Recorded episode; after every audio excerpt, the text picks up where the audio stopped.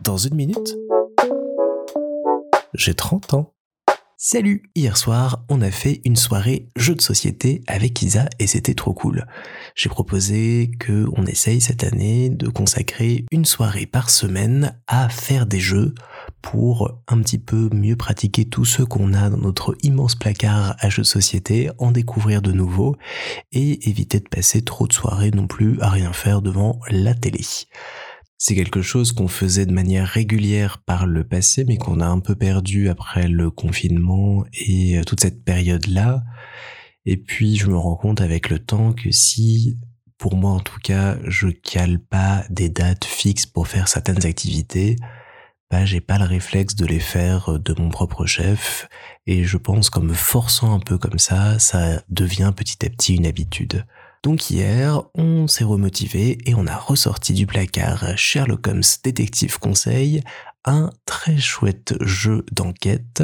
que je vous conseille si vous ne le connaissez pas. Sherlock Holmes, le célèbre détective londonien, vous euh, mandate pour réaliser différentes enquêtes dans Londres à différentes époques. C'est un jeu où il y a beaucoup de lecture parce que ça part d'un livret dans lequel tout le scénario est présenté et puis on a différents accessoires, des cartes, un annuaire, des facsimilés des journaux de l'époque qui vont nous mettre sur la voie avec certains indices et on doit commencer à striturer un petit peu les ménages, à se mettre dans la peau d'un véritable enquêteur pour retracer le chemin des différents suspects qu'on suit et essayer de démêler le vrai du faux dans les histoires qui nous sont proposées. On décide vraiment quand est-ce qu'on veut arrêter l'aventure Là, hier, on a fait deux heures sur une histoire, mais on peut faire ça pendant quatre heures si on veut aller jusqu'au bout, regarder toutes les pistes ou autres. Après, il faut répondre à certaines questions pour essayer de gagner des points et marquer du score, mais sinon, on apprécie juste de lire la solution et de découvrir l'histoire dans son ensemble.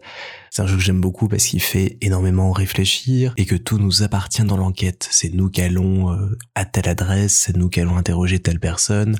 on découvre telle chose, on décide de suivre cette piste ou non, d'y revenir plus tard, on fait notre enquête, on découvre ce qu'on a à découvrir dans l'ordre qu'on veut et on est quelque part maître du jeu, de notre propre jeu.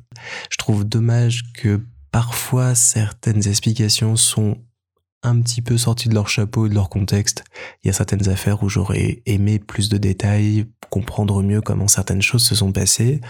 mais c'est la première boîte de jeux de la collection qu'on a. J'imagine que dans les autres qu'on achètera sans doute par la suite, les histoires sont davantage étoffées et ces petits points-là sont corrigés mais vivement la semaine prochaine parce qu'on va jouer à Flamecraft, qui est un jeu que Clara m'a offert pour Noël, que j'ai adoré découvrir avec elle, et qui est un jeu dans lequel on joue des petits dragons qui tiennent des petites boutiques dans un petit village et qui doivent s'entraider. C'est très mignon, c'est très beau, c'est très chouette à jouer, et j'ai hâte de faire davantage de parties pour mieux me plonger dans l'univers.